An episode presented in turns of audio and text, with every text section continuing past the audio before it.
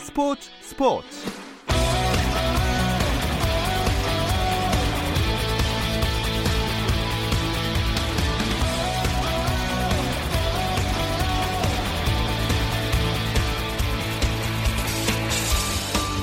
스포츠가 있는 저녁 어떠신가요? 아나운서 김종현입니다. 오늘 하루 스포츠계를 돌아보는 스포츠 타임라인으로 김종현의 스포츠 스포츠 출발합니다.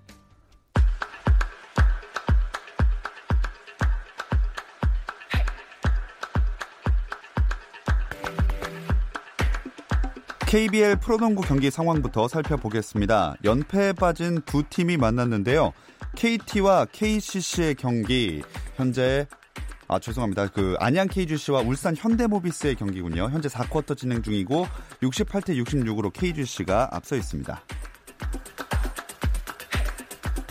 프로배구 V리그도 남자부 한 경기가 열리고 있습니다. 대한항공 대 한국전력의 대결 경기 현재 3세트 진행 중이고요. 대한항공이 2세트를 먼저 가져갔습니다. 그리고 3세트 현재 14대 8로 역시나 대한항공이 앞서고 있는 상황입니다.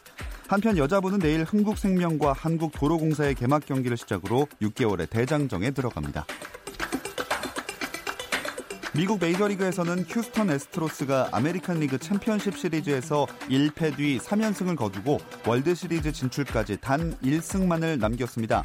휴스턴은 챔피언십 시리즈 4차전에서 조지 스프링어, 카를로스 코레아의 석점 홈런 두 방을 앞세워 뉴욕 양키스를 8대 3으로 이겼습니다.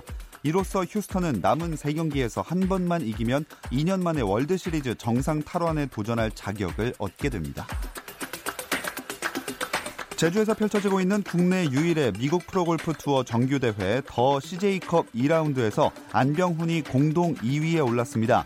첫날 단독 선두였던 안병훈은 이틀째 경기에서 버디 5개, 보기 2, 2개로 세 타를 줄여 중간 합계 11언더파로 단독 선두 저스틴 토머스의 두 타 뒤진 공동 2위에 자리했습니다. 이경훈이 5타를 줄여 합계 8언더파 공동 6위로 도약했고 김시우가 4타를 줄여 합계 7언더파 공동 9위에 올라 10위 안에 한국 선수 3명이 포진했습니다.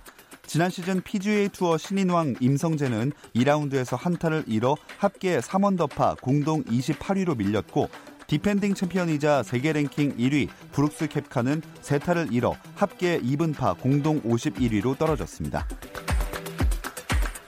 2019 아시아 유스 주니어 역도 선수권 대회에 출전하는 한국 역도 선수단이 평양으로 출발했습니다.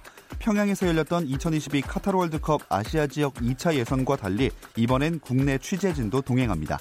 선수단은 부상 방지를 포함한 안전과 성적을 강조하며 출국길에 올랐습니다.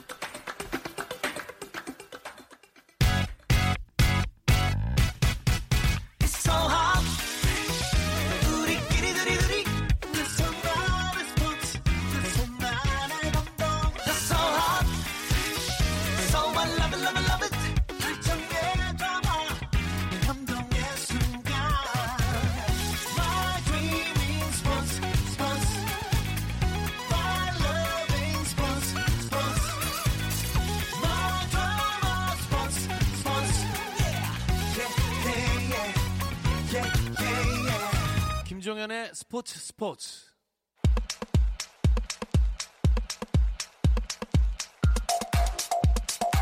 국내 축구 이야기 축구장 가는 길 시작하겠습니다. 함께할 분 소개해 드릴게요. 중앙일보 송지훈 기자와 함께합니다. 안녕하세요. 안녕하세요. 어, 오늘 혼자 나오셔서 그런지 인사도 되게 쓸쓸하시네요. 뭔가 이렇게 몸에 좀 힘이 안 들어가는 네, 그런 느낌이 들고 우리 함께 출연하는 우리 동료 기자들 예. 예, 제 옆에 이제 누군가 있다는 게 이렇게 고마운 거였구나라는 아. 거 지금 이 프로그램 시작하는데 벌써 확 느껴지고요. 네. 일단 한 사람인데 제가 두 사람 몫을 해야 음. 되니까 책임감이 좀 더 커지기도 하고 네 그렇습니다. 어, 오늘 차분하게 시작하셨는데 저희가 오늘 할 얘기도 처음으로 할 얘기도 뭔가 막 기분이 좋아지는 얘기는 아닙니다. 남북전 얘기 당연히 해봐야 할 텐데 진짜 황당했어요. 제가 이 축구 취재를 하면서 그 우리 7월 달에 이제 그 호날두 노쇼 사태 있었잖아요. 아하. 이른바 날강두 사태. 그걸로 아 축구에서 일어날 수 있는 황당한 사태의 끝을 봤다라고 아하. 저는 생각을 했었는데 이번에 아 더 뭔가 더 들어갈 수도 있구나. 지하 1층, 2층이 있구나라는 걸 좀 깨닫는 그런 사건이 됐고요. 정말 제 느낌 한마디로 정리하면 야 지금 21세기 맞아 정도의 그런 음. 생각. 우리가 보통 북한을 두고 이제 그 가장 가깝지만 제일 먼 나라다 예. 이렇게들 많이 얘기하는데 정말 그 표현 자체가 잘 와닿는 그런 경기였던 것 같고 자동차로 3, 3시간이면 가거든요. 여기서 네네. 평양까지. 이거를 중국을 거쳐서 힘들게 들어가야 되고 응원단, 취재진, 중계진 못 가고 막상 또 경기장 갔더니 또 우리 대표팀 연락 두절되고 네. 또 경기장 텅 비어 있고 북한 선수들은 격투기 축구하고 음. 정말 모든 상황에서 어, 뭐 어떻게 이럴 수가 있지라고 생각되는 그런 요소가 다 들어 있었던 한편의 그 블랙 코미디였던 것 같습니다. 음. 아, 이게 뭐 어젠가요? 얘기를 하기는 했지만 진짜 아시아 축구 연맹이 어떻게 관여할 수 있는 그런 거가 아예 없었던 건가요? 그러니까 사실 이 월드컵 예선 자체가 이제 피파 주간 대회고 네. 이 아시아 예선은 AFC가 이제 대행을 해서 치르게 되는데 보통 2차 예선 정도까지는 그냥 홈 그 축구 협회가 이제 주최 측이 다 알아서 대부분 하고 AFC는 이제 와서 이제 관찰 정도만 하는 그런 정도고 최종 예선 정도 들어가야 이제 AFC가 뭔가 본격적으로 많이 관여를 하거든요. 그래서 이번 경기는 어떻게 보면 북한 축구 협회를 믿고 AFC가 이제 경기를 원활하게 진행해 줘라라는 상태로 많은 부분을 이제 맡긴 그런 네. 경기였는데 원하는 대로 기대했던 대로 이제 북한 축구협회가 따라주지 않았던 이제 그런 의미고 뭐 북한 측에 대해서 좀 뭔가 좀 강하게 요구할 수 있는 부분이 많진 않았다 하더라도 네. 네, 너무 준비가 소홀했던 네, 그런 경기였던 건 분명한 것 같습니다. 네, 뭔가 허점을 악용했다는 느낌을 많이 받았는데 이번 그 경기를 계기로 혹시나 그런 규정이 바뀌게 될 가능성은 없을까요? 2차 예선도 뭐 아시아 축구 연맹이나 피파가 주관을 한다든지. 그러니까 1차적으로는 네. 그 규정 자체가 좀 더 강화될 가능성은 분명히 있다고 보여지고요. 이렇게 성의 없이 하는 만약에 나라들이 더 예. 나온다면 음. 앞으로도 이런 케이스가 생긴다면 AFC가 좀 더 적극적으로 경기에 관여한다 라는 이제 그런 정도의 방침이 정해질 수 있을 것 같고 말씀하신 대로 이 규정의 허점을 북한 축구협회가 잘 좀 교묘하게 음. 악용을 했다라는 그런 느낌이 있는데 제가 이제 이 상황에 대해서 북한 축구 협회 쪽에 뭔가 징계를 받을 수 있는 내용이 있는지 네. 이거를 제가 규정을 다 찾아봤거든요. 어. 피파 규정, AFC 규정 찾아봤는데 이 2차 예선 정도의 이 정도 경기는 그 그렇게 할 수 있도록 노력한다. 아. 정도의 규정으로 되어 있고 이게 만약에 지켜지지 않았을 때 이런 처벌이 있다는 그런 규정이 없어요. 음. 그래서 제가 보기에는 이 규정을 좀 더 강화해서 원활한 경기가 진행될 수 있게 네. 이렇게 원정으로까지 먼 일정을 거쳐서 온 팀들이 불이익 받으면 안 되잖아요. 그렇죠. 네, 그런 면에서 보면 좀 많이 씁쓸한 네, 그런 상황인 것 음. 같습니다. 자, 선수단이 귀국을 해서야 들을 수 있었던 얘기들도 많을 것 같아요. 어제 새벽 이제 우리 선수들 중국 거쳐서 들어왔는데 이제 돌아와서 우리 선수들에게 들은 이야기가 뭐 우리가 밖에서 기다리면서 지켜봤던 것보다 더 황당했습니다. 평양공항 입국할 때부터 이 선수단 전체 다 소지품 가지고 있는 거, 예. 뭘 가지고 왔는지 몇 개가 있는지를 다 손으로 써내라고 했다는 거거든요. 우리가 그 청취자 여러분들도 해외 여행 많이 가보셔서 아시겠지만 이렇게 내가 뭘 갖고 왔는지를 일일이 다 써서 내는 경우는 사실 없다고 봐도 음. 과언이 아니죠.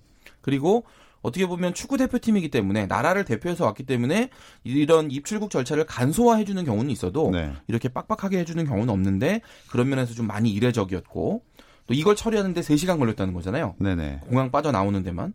그리고 또 경기장 와보니 인터넷 제대로 안 돼서 우리 하- 남측이랑 연락이 잘 안 됐고. 그리고 또 경기 중에도 뭐 선수들 뭐 폭력, 욕설 90분 내내 계속 이어졌다는 건데 참 황당하고 신기하네요. 음. 네. 그 경기 중에 황인범 선수가 가격을 당했다라는 기사도 많이 떴는데 이게 어, 명백한 사실인가요? 네, 맞습니다. 일단 선수 본인이 그렇게 이야기를 했고요. 네. 그 전반 6분쯤에 우리 그 나상호 선수가 이제 북한 선수와 공중볼을 다투다가 그 상대 선수를 팔로 밀어서 이렇게 넘어뜨렸어요. 이건 다- 이건 당연히 파울 상황이죠. 그런데 이 상황에 대해서 북한 선수들이 좀 필요 이상으로 과도하게 이제 주심에게 어필을 하는 그런 장면이 나왔고 이 과정에서 황인범 선수가 얼굴을 가격당하는 그런 음. 불상사도 있었습니다.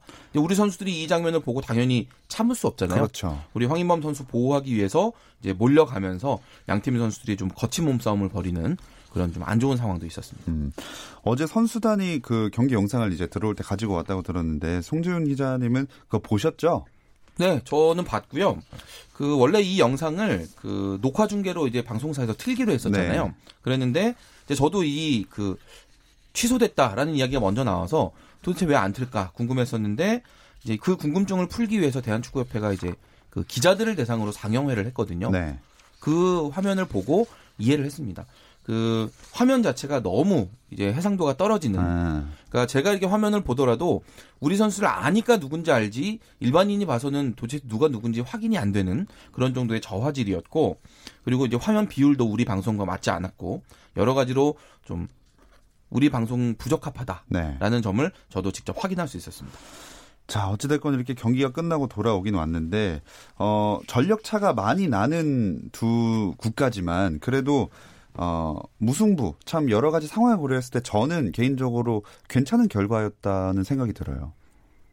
그러니까 우리 선수들 사실 경기력 차로 본다면 네. 우리가 북한에게 지- 뭐 비긴다는 건 좀 아쉬운 결과이긴 하지만 말씀하신 대로 이런 여러 가지 외부 변수들이 굉장히 강하게 작용을 했던 그런 경기이기도 했고 또 경기 자체가 워낙에 거칠었기 때문에 음. 만약에 이 경기를 우리가 이기더라도 주요 선수 중에 한 명이 부상으로 다친다거나 해서 전력에서 빠지게 된다면 네. 사실 그 손실이 더 클 수 있거든요. 그렇습니다. 그런 점을 감안하면 저는 그, 그 의견에 뭐 비긴 것만 해도 잘했다는 의견에 충분히 동의할 수 있고 그 하지만 이제 우리는 또 월드컵 최종 예선 올라가야 되잖아요. 네. 이 점에서 본다면 이번 무승부가 조금 아쉽게 작용할 수도 있을 것 같은데 이 우리가 북한에 가서 비기고 오면서 우리가 북한과 나란히 2승 1무가 됐습니다. 네. 승점 7점인데 그 사이에 레바논이 스리랑카에 또 3대 0으로 승리를 하면서 레바논이 승점 6점으로 따라왔습니다. 그래서 이제 앞으로 아마 이 우리나라, 북한, 레바논 이 3자 구도가 이 2차 예선 끝까지 계속 이어질 것으로 보는데 우리가 좀 껄끄러운 상대인 북한에게 승점 3점 확 가져오지 못했던 요 부분이 나중에 혹시나 좀 부담스럽게 작용하지 않을까라는 아쉬움은 남게 됐습니다. 네. 11월에 레바논 원정이 있잖아요. 아, 참 이 경기도 걱정이 많이 됩니다. 조 2위를 해도 3차 예선에 무조건 간다는 보장은 없는 거죠. 그렇죠. 이 지금 조 1위는 무조건 다 최종 예선에 올라갈 수 있는데 8개 조로 지금 나눠서 2차 예선 하고 있잖아요. 조 1위 8팀은 다 올라가는데 그 조 2위 8팀 중에서는 성적을 따져서 상위 4팀만 이제 최종 예선에 올라갈 수 있기 때문에 우리가 만약에 조 2위를 한다고 해도 올라간다는 보장이 없고요. 네. 그래서 우리는 무조건 조 1위를 해서 안전하게 가야 된다라는 건데 말씀하신 대로 11월 레바논 원정이 이게 결코 쉽지 않다고 여겨지는 게이 음. 레바논 원정도 북한 못지않게 껄끄럽습니다. 네. 제가 예전에 그 브라질 월드컵 예선 때 가봤거든요. 아, 예. 현장에. 예. 우리 그 스포츠 스포츠 현장 연결이 있었는데 아, 전화를 이제 연결을 하는데 세 번 끊어지고 결국은 안 됐어요. 아, 그렇군요. 그럴 정도로 통신 사정 열악하고 또 여기도 관중들 팬들 아주 일방적인 응원이고 그라운드 사정 열악하고요. 음. 네, 우리 입장에서는 적응하기 쉽지 않은 환경인 건 분명합니다. 아, 그래도 레바논 원정을 치르고 돌아오면 남은 일정에는 홈 경기가 많네요. 네, 우리가 레바논 원정 끝내면 일단 홈, 홈앤드 어웨이로 가는 그 이번 일정의 절반이 끝나는 건데 그 남은 일정의 경기에서는 우리가 홈 경기 3번 그리고 원정이 한 번 있는데 스리랑카전이거든요. 네. 그렇기 때문에 원정 경기 부담은 사실상 없다. 이렇게 말씀드릴 수 있겠고 이렇게 보면 우리가 뭐 일정상 유리합니다. 제가 이렇게 말씀드리는 건 뭐 자신감 있게 할 수 있지만 엄밀하게 말하면 우리가 2차 예선에서 이 일정이 유리하다, 원정 경기 부담스럽다 이렇게 얘기하면 좀 안 되는 게 아닌가 싶은 생각도 살짝 듭니다. 그렇죠. 네, 최종 예선도 아니고요. 그렇죠.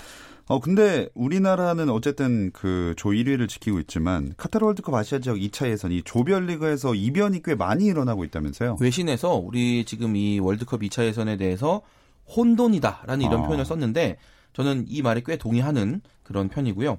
일단 C조 이란이 진 게 상당히 눈에 띄는데 네. 피파 랭킹 23위 아시아에서 가장 높은 이란이 105위 바레인에게 0대 1로 졌습니다. 어. 제가 이 월드컵 예선에서 이란이 바레인에게 진 적이 있나 찾아보니까 있긴 있어요. 2001년 2001년. 네, 10월까지 거슬러 올라갑니다. 그때 1대 3으로 진 이후에 18년 만이거든요. 네.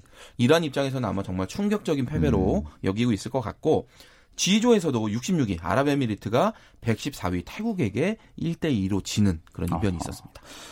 뭐 아시아 축구가 그만큼 좀 평준화 됐다. 이렇게 볼 수 있는 건가요? 네, 충분히 그렇게 말할 수 있겠고요. 이 역습 그리고 압박, 이뭐 요즘 이 세계 축구의 대- 대세로 자리 잡은 그런 이제 화두들인데 약팀들이 강팀을 이길 수 있는 그런 방법들이 다양하게 개발되고 있거든요. 그러면서 말씀하신 대로 이제 강팀과 약팀의 어떤 수준 차가 점점 좁혀지는 이런 상황이고 뭐 같은 관점에서 우리도 우리보다 약하다라고 여기지는 팀들에 대해서 마지막까지 방심하면 안 되겠습니다. 자, 이렇게 우리로서는 조금 힘든 A매치 기간을 마쳤고요. 이제 국내 축구 팬들은 다시 K리그 1 파이널 라운드로 관심이 모일 것 같습니다. 자세한 이야기는 잠시 쉬었다 와서 나눠볼게요.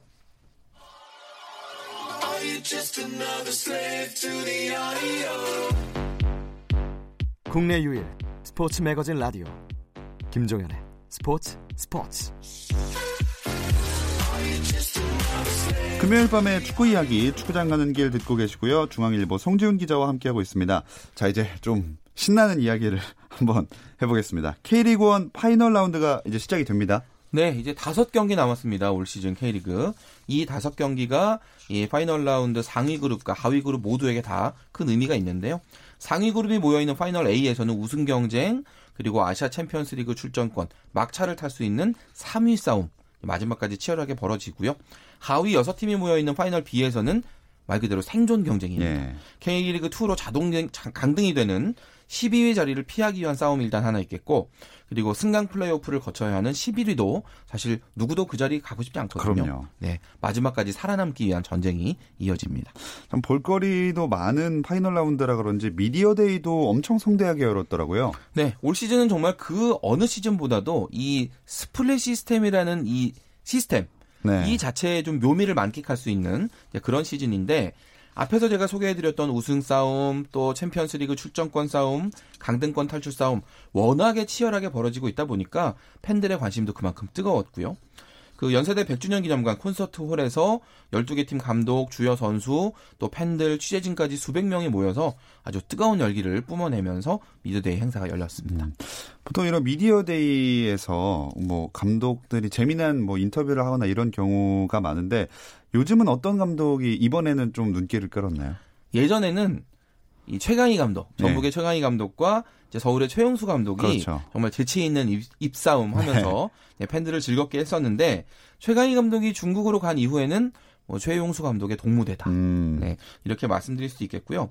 이 최용수 감독이 그렇게 말이 많은 타입은 아니에요. 네. 조용조용하게 한두 마디를 툭 던지는데 뭐랄까요? 좀 적절한 타이밍에 꼭 필요한 한마디. 아하. 근데 이게 아주 촌철살인의 내용이 담겨 있는. 예. 그래서 기자들 입장에서 참 기사 쓰기도 좋고.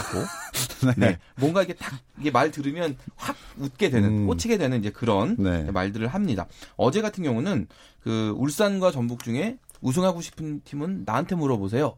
어. 네, 요 얘기가 아주 저는 아주 인상적이었는데 예. 현실적으로 지금 서울이 우승하기는 조금 어렵지만 이 캐스팅 보트 뭐 내지는 아하. 킹메이커 역할을 우리가 틀어지고 가겠다 라는 그런 의지가 보이는 한마디였습니다. 아, 어떤 발언들이 구체적으로 나왔나요? 음, 뭐 재치 넘치면서 아주 뼈가 있는 그런 말들 이제 이어졌는데 올 시즌 이제 우승 경쟁하고 있는 울산의 김도훈 감독이 그 전북의 독주를 우리가 막을 수 있어서 좋다. 음. 한 팀이 너무 다하면 재미없지 않느냐 이렇게 얘기했거든요. 어떻게 보면 전북 입장에서 좀 이렇게 바늘로 콕 찔리는 듯한 네. 이제 그런 바, 말일 텐데 예, 예. 모라이스 감독이 바로 바, 이 받아쳤어요. 누구야 전북 올래? 여기다 누구를 채워달라라는 그런 질문을 받았는데 그 말을 듣자마자 바로 옆에 있던 울산의 김보경 선수에게 귓속말을 나누고 껴안으면서 뭔가 된 것 같은 느낌을 주는 네, 그런 상황이 있어서 예. 거기 현장에 있던 기자들 또 축구 팬들 다 웃었습니다. 아, 또 네. 대구 안드레 감독은 파이널 라운드 목표가 3승이다 이렇게 얘기를 하면서 내가 그 중에 한 팀은 알고 있다. 바로 서울이다. 어. 그러니까 서울이 자 가지고 있는 이 3위 자리를 빼앗겠다라는 이야기를 네, 돌려서 아주 강하게 했습니다. 아, 재미난 발언들이 참 많이 나왔던 미디어 데이였습니다. 어, 다섯 경기 동안 참 많은 게 결정되기 때문에 매 경기 모든 팀들이 총력전을 펼쳐야 하는 상황인데 상위 그룹 6개 팀의 경기는 일요일에 있네요. 네, 강원 대 서울의 경기가 오후 2시에 춘천 송암 스포츠타운에서 열리고요. 전북과 포항의 경기는 오후 4시에 전주 월드컵 경기장, 그리고 대구와 울산의 경기 오후 6시에 DGB 대구은행 파크에서 각각 열리게 됩니다. 자, 우승 경쟁 중인 전북, 울산 각각 포항과 대구를 만나게 되는데 어, 쉽지 않은 상대인 것 같아요. 네, 전북이 만날 포항도 또 울산이 만날 대구도 올 시즌 막판에 상승세가 대단했던 팀들이거든요. 그렇기 때문에 아마 더 껄끄럽게 느끼고 있을 것 같고 특히나 이 포항과 대구 두 팀 모두 이 파이널 라운드를 과연 어떻게 보내느냐에 따라서 다음 시즌 아시아 챔피언스리그 출전권 3위까지 올라갈 수 있는 가능성이 다 열려 있기 때문에 두 팀 모두 뭐 전혀 물러서지 않는 승부가 예상이 됩니다. 어, 파이널 라운드 일정이나 뭐 객관적인 전력으로 봤을 때 전북, 울산 어느 팀이 더 우승에 가깝다고 보시나요? 두 팀 모두 참 의가 좋은 팀들이었어요 올해. 네. 한 팀이 주춤할 때 다른 팀이 치고 올라가면 좀 차이가 확 벌어질 수도 있는데 이길 때 같이 이기고 또 질 때 같이 지고 이러면서 지금 여기까지 왔거든요. 네. 네. 남은 일정에도 제가 보기에는 그 어느 한쪽이 치고 나가거나 이런 상황은 오지 않을 것 같은 그런 느낌이 강하게 들고 이거 하나 확실하게 말씀드릴 수 있겠습니다. 두 팀이 다음 달 23일에 맞대결하게 되는데 어. 그 경기 이기는 팀이 올해 K리그 우승한다 정도로 뭐 자신감 있게 예언할 수 있을 것 같습니다. 하긴 11월 23일에 37라운드 경기인데 6점짜리 경기니까. 그렇죠. 어, 여기서 아마 판가름 나지 않을까. 네. 하지만 저희의 예측은 늘 틀리기 때문에. 특히나 저 같은 경우는 뭐 그렇죠. 네, 상당히 낮으니까 예, 너무 이게 크게 귀담아 들으시진 않으셔도 될 것 같습니다. 네. 그때 결과랑 다르게 우승을 할 수도 있기 때문에 일단 지켜보시면 될 것 같습니다. 또 강원 대 서울 경기 주목하시는 분들도 많을 것 같은데요. 이 강원이 6위로 이 파이널 라운드 A 그룹의 막차를 탔는데 강원도 아직까지는 산술적으로 봤을 때 챔피언스리그 출전할 수 있는 네. 기회의 문이 열려 있거든요. 그렇기 때문에 지금 서울과의 간격이 8점 차, 좀 크기는 한데 일단 이 간격을 가장 좁히는 좋은 방법은 서울 이기는 거죠. 그러면 이제 5점 차로 딱 따라 붙는 거니까. 반대로 서울은 지금 대구와 포항이 턱 밑에서 쫓아오고 있기 때문에 승점을 더 벌려야 되는 그런 상황이고요. 최악의 상황은 이제 무승부죠. 아. 만약에 두 팀이 1점씩만 나눠 가지면 두 팀 모두 손해가 되기 때문에 네. 어떻게든 승부를 가리는 치열한 경기가 예상됩니다. 자, 순위 경쟁을 좀 이야기를 해봤고 파이널 A에서는 이동국 선수의 그 기록 달성도 관심거리예요. 이번 지난 이제 33라운드까지 이제 더해서 이동국 선수가 K리그에서 총 532경기 나왔습니다. 222골, 이제 77도움 기록하면서 299개의 공격 포인트. 네. 이제 앞으로 득점이든 도움이든 하나만 더하면 개인 통산 300포인트. 정말 대기록을 세우게 되는데 공교롭게도 지금 지난달 14일 상주전 이후로 3경기 연속 공격 포인트가 없거든요. 네. 우리가 이제 이른바 아홉수라고 말하는 그거를 아주 강하게 겪고 있는데 그 사이에 뭐 페널티킥 실축도 한번 했고 또 골대도 맞히고 하면서 좀 운이 좀 따르지 않는 모습이긴 한데 이제 올 시즌 다섯 경기 남았습니다. 그 안에 공격 포인트 하나만 추가하면 이동국 선수는 대기록의 주인공이 됩니다. 자, 한 달 동안 계속 9에 머물러 있지만 네, K리그 역대 최초 300 공격 포인트 기록할지 한번 지켜보겠습니다. 그리고 다른 개인 타이틀 경쟁은 어떻게 돼가나요? 음, 시즌 MVP 경쟁에서는 울산의 김보경 선수, 그리고 전북의 문선민 선수, 일단 2파전으로. 아무래도 이 중에 우승하는 팀의 중에서 이제 어. MVP가 나올 가능성이 매우 높고요.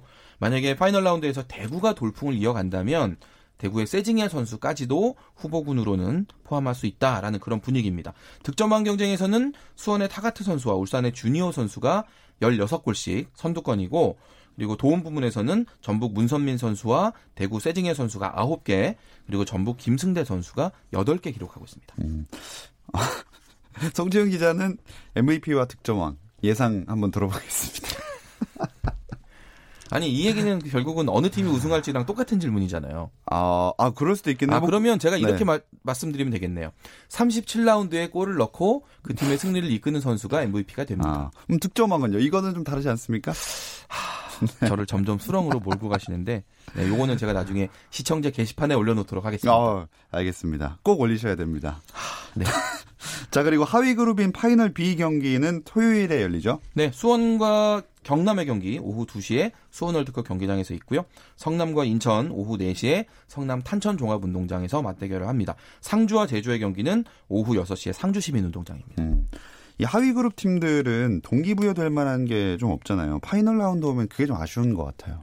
그 7, 8, 9위 팀 특히나 네네. 예, 강등과는 좀 멀어져 있는 그런 팀들이기 때문에 사실 동기부여 좀 부족하다라고 말씀드릴 수도 있는데 반대로 생각해 보면 올 시즌 정말 치열하게 벌어지고 있는 이 강등권 싸움 지금 경남, 인천, 제주의 이 세 팀 중에 이 세 팀에 대한 어떤 뭐랄까요 생사 여탈권을 음. 7, 8, 9위가 쥐고 있다. 아, 이렇게 말씀드릴 수 되겠네요. 있거든요. 네. 우리 손에 너희 목숨 달렸어라는 어. 그런 느낌으로 접근을 하신다면 그 7, 8, 9위 팀 좋아하시는 분들도 많이 즐기실 수 있을 것 같고요. 10위 경남이 지금 승점 28점, 11위 인천이 26점, 그리고 12위 제주가 23점인데 네. 뭐 세 팀 간격이 그렇게 크진 않기 때문에 네. 남은 다섯 경기 결과에 따라서 상황이 어떻게 바뀔지 모릅니다. 어.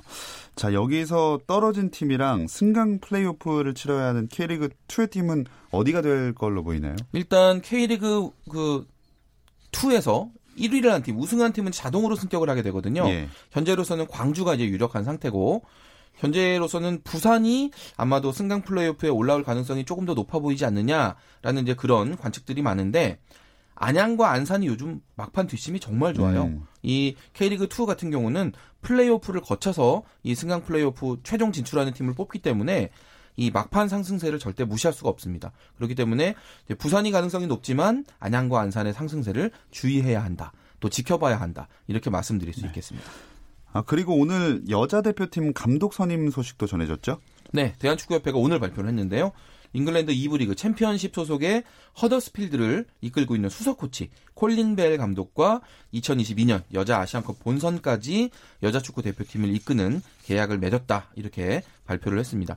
이 벨 감독은 노- 독일, 노르웨이 거치면서 여자 축구 지도자로 활약했던 그런 분인데 그 지난 2013년에 독일 여자 분데스리가 프랑크푸르트 감독이 됐었군요. 그 2014년에 독일컵 우승을 이끌었었고 2015년에 여자 챔피언스리그 우승 이끌면서 이 여자 축구계에서는 실력을 인정받는 그런 지도자입니다. 그 최근까지 아일랜드 여자 축구 대표팀을 이끌기도 했습니다. 음. 외국인 감독은 여자 대표팀에는 처음 아닌가요? 네, 뭐 남자 축구 대표팀 경우에는 그동안 많이 있었지만 여자 축구 대표팀에 외국인 지도자가 온 건 이번이 처음이고 그만큼 우리 여자 축구 대표팀이 좀 국제적인 경쟁력을 회복하려면 좀 충분한 그리고 오랜 그런 준비 과정이 필요하다라는 그런 축구협회의 의사를 반영한 걸로 보시면 되겠습니다. 벨 감독이 오는 21일에 우리나라 들어오게 되고요. 22일에 취임 기자회견 하게 됩니다. A매치 데뷔전은 이제 12월에 부산에서 열리는 동아시안컵이 될 것 같고요. 뭐 그때 우리 벨 감독 특유의 축구 색깔 확인할 수 있을 것 같습니다. 그리고 어 지금 제가 기사를 보다가 나온 건데 대한축구협회가 AFC에 북한 징계를 검토해달라는 공문을 발송했다는 기사가 지금 났거든요.